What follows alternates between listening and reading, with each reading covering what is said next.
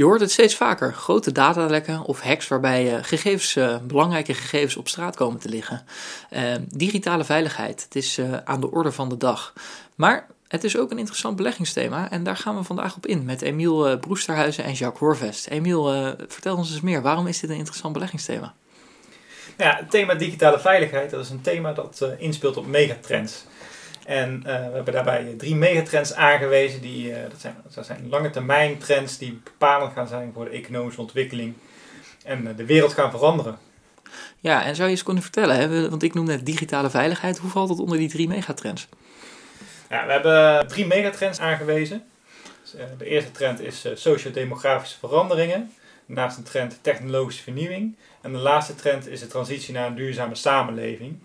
Nou, dat zijn de stuk voor stuk lange termijn krachten uh, die structurele verschuivingen in de maatschappij uh, veroorzaken. En daarmee bijvoorbeeld ook het uh, beleid van overheden en ondernemingen gaan bepalen.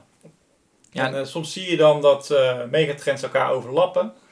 En dat zijn, is eigenlijk de sweet spot waar je wil zitten met het aanwijzen van een beleggingsthema. En uh, zo valt dit thema digitale veiligheid uh, binnen het snijvlak van uh, de twee megatrends technologische vernieuwing en socio-demografische veranderingen. En het voordeel om op deze manier thematisch te beleggen is dat je inspeelt op krachtige lange termijn trends en daarmee minder bezig bent met de waan van de dag. Ja, en daar gaan we het de komende 10, 15 minuten over hebben, waarom het dus ook interessant is wat digitale veiligheid is. Maar allereerst, Jacques, um, ja, wat gaat er mis? Ja, helaas een heleboel uh, gaat er mis. We zien bijvoorbeeld dat de digitale snelweg enorm is gegroeid. we zien uh, veel meer verkeer erop en dat maakt gewoon kwetsbaarder. Net als met de gewone snelweg heb je gewoon meer kans op ongelukken als het erg druk is. Dus dat is één. Er is veel gebouwd uh, en in een rap tempo, mede ook door zeg maar corona. Dus je moet daar snel leveren en dat ja, betekent dat daar ook wel wat, uh, ja, wat, wat, wat gaten mogelijk gevallen zijn. Anderzijds zien we ook dat de georganiseerde misdaad hier eigenlijk wel een nieuw werkterrein ziet. niet langer gaan we met een koevoet en met een bivakmuts op pad om de buit uh, binnen te halen. Nee, we gaan gewoon uh, achter de computer zitten en we halen gewoon wat datagegevens weg. Of we gaan digitaal een bankrekening leegplunderen van een, ja, van een digibet, om het maar even zo te zeggen. Dat is een beetje de nieuwe mode waar we mee te maken hebben. En ja, als we eigenlijk al dit jaar kijken, dan zien we dat er mogelijk voor 6000 miljard aan cybercrime schade is. Dus dat is een gigantisch probleem. Ja, het is in de huidige tijd natuurlijk met coronamaatregelen en anderhalve meter afstand natuurlijk ook nog lastig om zakkenroller te zijn. Dus wat dat betreft eh, gaat dat in in de grotere lijn van de samenleving. En daar zien we natuurlijk ook die Sustainable Development Goals van de VN. Een duurzame ontwikkelingsagenda om te kijken naar uh, ja, hoe we in 2030 tot een betere wereld kunnen komen. Hoe is deze, dit thema, digitale veiligheid? Hè? Want dat, in eerste instantie zit ik niet direct te denken aan duurzaamheid, toch te linken aan deze doelstellingen. Nee, dat klopt. Uh, je zou niet 1, 2, 3 denken aan uh, een duurzaam thema uh, bij het thema digitale veiligheid. Maar Jacques noemde het al eventjes, de georganiseerde misdaad. En dat bestrijden daarvan staat hoog op de agenda bij de VN. En dit wordt ondervangen door de SDG Vrede en Recht. kijk, misdaad en criminaliteit die vinden steeds vaker digitaal plaats. En uh, we denken dat ondernemingen die actief zijn in digitale beveiliging uh, een belangrijke rol uh, kunnen gaan spelen om ja, deze misdaad aan te pakken. En nou zien we hè, dat dit probleem ook steeds meer geadresseerd wordt in de media. Arjen Lubach heeft het laatst ook weer geadresseerd, dat digitale veiligheid. Um, we zien ook dat er nog een hoop misgaat, dat de wetgever aan het zoeken is met een cookie-wetgeving en de AVG. Maar hoe speelt de wetgever en overheden in op dit soort thematiek? Ja, de wetgever doet zijn best, om het even zo te zeggen. Maar ja, uh, digitale ontwikkelingen gaan zo snel. Dus, uh, maar goed, uh, er wordt wel een inhaalslag gepleegd. En wat je nu eigenlijk ziet is dat er steeds meer richtlijnen komen waaraan organisaties en bedrijven moeten voldoen voordat ze überhaupt die digitale snelweg op mogen. ja, digitale veiligheid is eigenlijk een, een, absolute voorwaarde aan het worden om die digitale snelweg te kunnen betreden. Dus eigenlijk een soort rijbewijs en uh, waar de, de overheid steeds meer op gaat toezien. Dus uh, wordt een, uh, ja, er is een actieve rol van die overheid, maar ja, er is ja, nog veel werk te verrichten, om het maar even zo te zeggen. Ja, we zien in ieder geval dat de wereld heel erg in beweging is op dit thema. Dat er veel verandert in grote tijd. Waarom is het ook een interessant thema om in te beleggen? Ja, we zien uh, dat de groei uh, enorm is. We, zien uh, de digitale ontwikkelingen in rap tempo voltrekken. Ja, de online verkoop, bijvoorbeeld door corona, die is massaal toegenomen.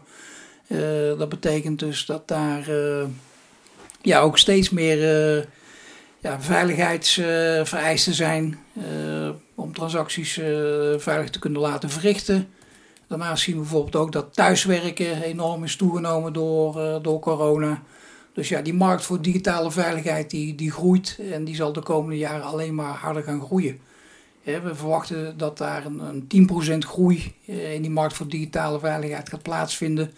Dat is eigenlijk een, eh, factor 3 van de gewone wereldeconomie groei. Dus ja, een thema wat uh, ook voor de langere termijn uh, ja, gewoon bovengemiddeld blijft groeien. Vandaar dat we het interessant vinden. Ja, en als ik ook nog wat zeggen, kan zeggen over de waardering van dit thema. Dan, en je kijkt naar de aandelen binnen dit thema, dan lijkt het erop dat de waardering van de aandelen erg hoog zijn. Ehm, maar als je dit in historisch perspectief plaatst en kijkt naar de premie van de, van de aandelen ten opzichte van de bredere markt, dan uh, zien we wel dat het uh, wel meevalt. Uh, dus wat dat betreft vinden we de waardering niet onaantrekkelijk. Ja, en Jacques, je had het net al over de groei die te zien is. Dat, er, dat jullie veel meer groei ook verwachten dan de normale wereld of de, de, de reguliere groei. Um, welke groei is er te zien en hoe is die spreiding ook wereldwijd? Want dat is wel een probleem of een thema wat wereldwijd ook leeft volgens mij. Ja, het uh, thema wordt uh, sterk gedomineerd uh, door aandelen binnen de sector informatietechnologie. Dat is niet heel verrassend. Uh, je ziet vooral ondernemingen die uh, uh, sterk groeien in digitale beveiliging bij softwareontwikkelaars. maar ook bijvoorbeeld ontwikkelaars en producenten van hardwareapparatuur. Maar daarnaast zien we ook dat bijvoorbeeld traditionele beveiligingsondernemingen uit de sector industrie steeds meer inzetten op digitale beveiliging. En dan kan je bijvoorbeeld denken aan de beveiliging van datacenters. Nou, dat lijkt me genoeg reden om uh, ook te kijken naar interessante beleggingen die je hierin kan doen. Belangrijk thema. Uh, maar als we wat concreter worden, waarin zou je kunnen beleggen als je dit interessant vindt, wat je de afgelopen 10 minuten hebt gehoord?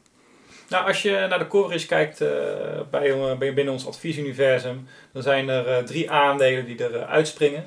Dat zijn Palo Alto Networks, VMware en Cisco. Nou, Palo Alto is een cybersecurity softwareontwikkelaar met een hele sterke positie, een leidende positie binnen de zakelijke markt voor cybersecurity. Uh, VMware, dat mogelijk uh, kennen de, sommige luisteraars uh, die onderneming wel van het thuiswerken. Dit bedrijf ontwikkelt software om op een veilige manier thuis te kunnen werken. En tenslotte Cisco, dat is een marktleider op het gebied van datanetwerkapparatuur. En dan moet je denken aan routers en switches en de daarbij behorende beveiligingssoftware. En bovendien hebben we Palo Alto en VMware ook nog eens opgenomen in onze voorkeursportefeuille aandelen. En uh, dat zijn onze favoriete aandelen per sector. VMware is bovendien ook nog eens uh, opgenomen in de duurzame 13. Dit zijn 13 aandelen van ondernemingen die kunnen profiteren van duurzame trends. Dus ook weer een manier om thematisch te kunnen beleggen. Ja, en als je nou niet in individuele aandelen wil beleggen, maar eigenlijk voor een iets makkelijkere optie zou willen kiezen en gewoon een bandje met aandelen wil pakken, Jacques, heb jij daar vast ook nog een oplossing voor? Uiteraard hebben we daar een oplossing voor, Marnix. Uh, we hebben de iShares Digital Security ETF geselecteerd. Dat is een, een passief uh, fonds wat eigenlijk een mandje Digital Security aandelen volgt. Het universum van het fonds is zeer breed. 150 ondernemingen zitten in de portefeuille van die ETF. dat zijn grote bedrijven, maar ook vele kleine bedrijven. vooral uit de ontwikkelde markten. Uh, met name toch wel veel uh, small cap bedrijven, hè, de kleinere bedrijven zoals we die noemen. Uh, want ja, het is een, een jonge markt die zich heel snel ontwikkelt. En ja, we zien allerlei nieuwe technologische vernieuwingen doorkomen. En ja, daar zitten ook best wel aardige bedrijven tussen natuurlijk die ja, in de toekomst kunnen uitgroeien tot, tot mooie beleggingen of mooie ondernemingen dus. Dus genoeg mogelijkheden om in dit thema te investeren. Wil je dit nou op je gemak even teruglezen? Kijk dan op de beleggingsinformatiesite van Van Lanschot Kempen om ehm, ja, het themapaper even terug te lezen. een link zal in de beschrijving van deze aflevering staan. Er staat ook een link naar de Duurzame 13 waar Emiel al aan refereerde. En ja, dan wil ik jullie bedanken voor jullie tijd en u bedankt voor het luisteren.